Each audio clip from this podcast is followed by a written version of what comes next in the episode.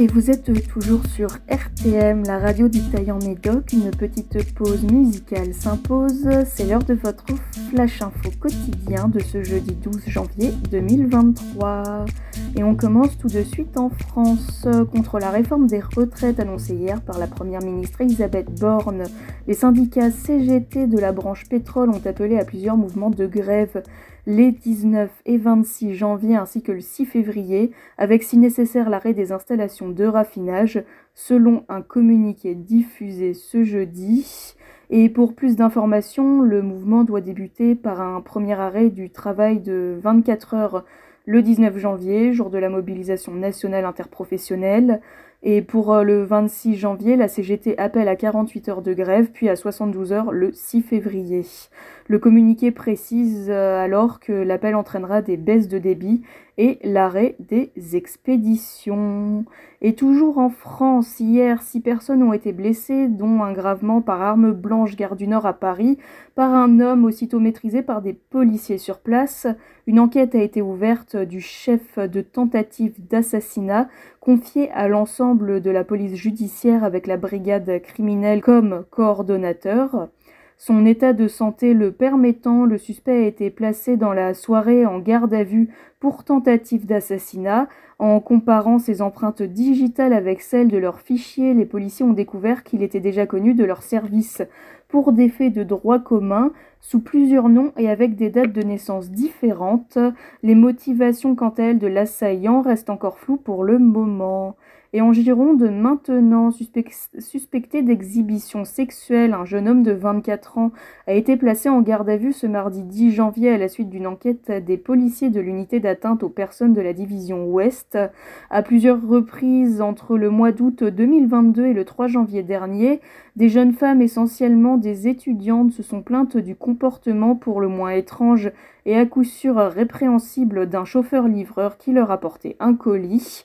À Talence, Pessac ou même à Bordeaux, les jeunes femmes détaillent le même mode opératoire.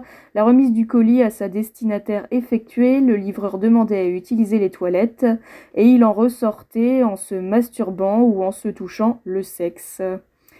Et toujours en Gironde, ce mardi 10 janvier 2023, un homme âgé de 42 ans a semé la terreur aux urgences de la clinique de Lepar-Médoc.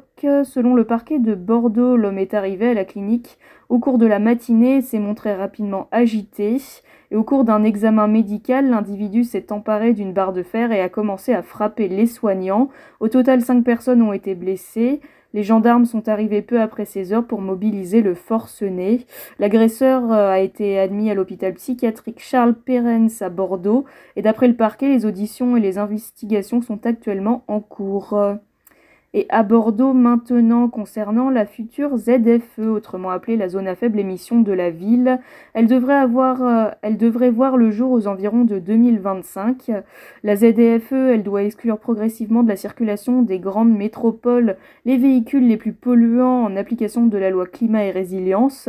Seuls les véhicules catégorisés critères 4 et 5 c'est-à-dire les moteurs diesel d'avant 2006 et les essences d'avant 1997, devraient être concernés dans un premier temps, a annoncé ce mercredi le président de Bordeaux Métropole.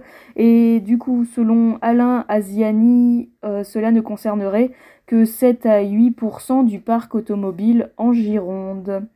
Et au Taillant Médoc, maintenant pour finir, plusieurs activités culturelles et sportives sont à noter dans vos agendas pour ce week-end.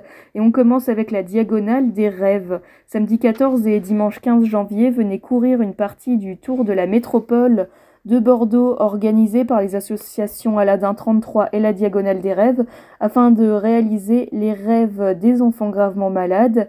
Et pour cette dixième édition, le cortège fera un arrêt sur le parvis de la mairie pour la remise d'un don du Centre communal d'action sociale de la ville samedi à 16h30. Et pour plus d'informations, rendez-vous directement sur le Facebook de la ville du Taillant.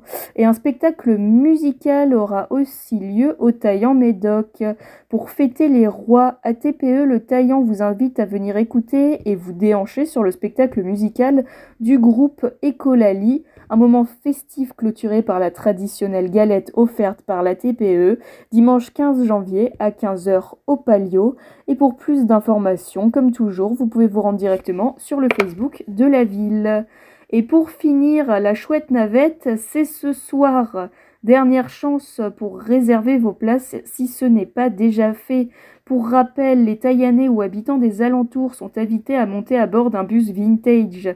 Le but, partir ensemble à l'aventure en direction d'une autre ville de la métropole pour y découvrir un spectacle. Cette fois, le public se rendra donc à Floirac pour voir le spectacle Match autour des relations amoureuses à l'ère des applis de rencontres.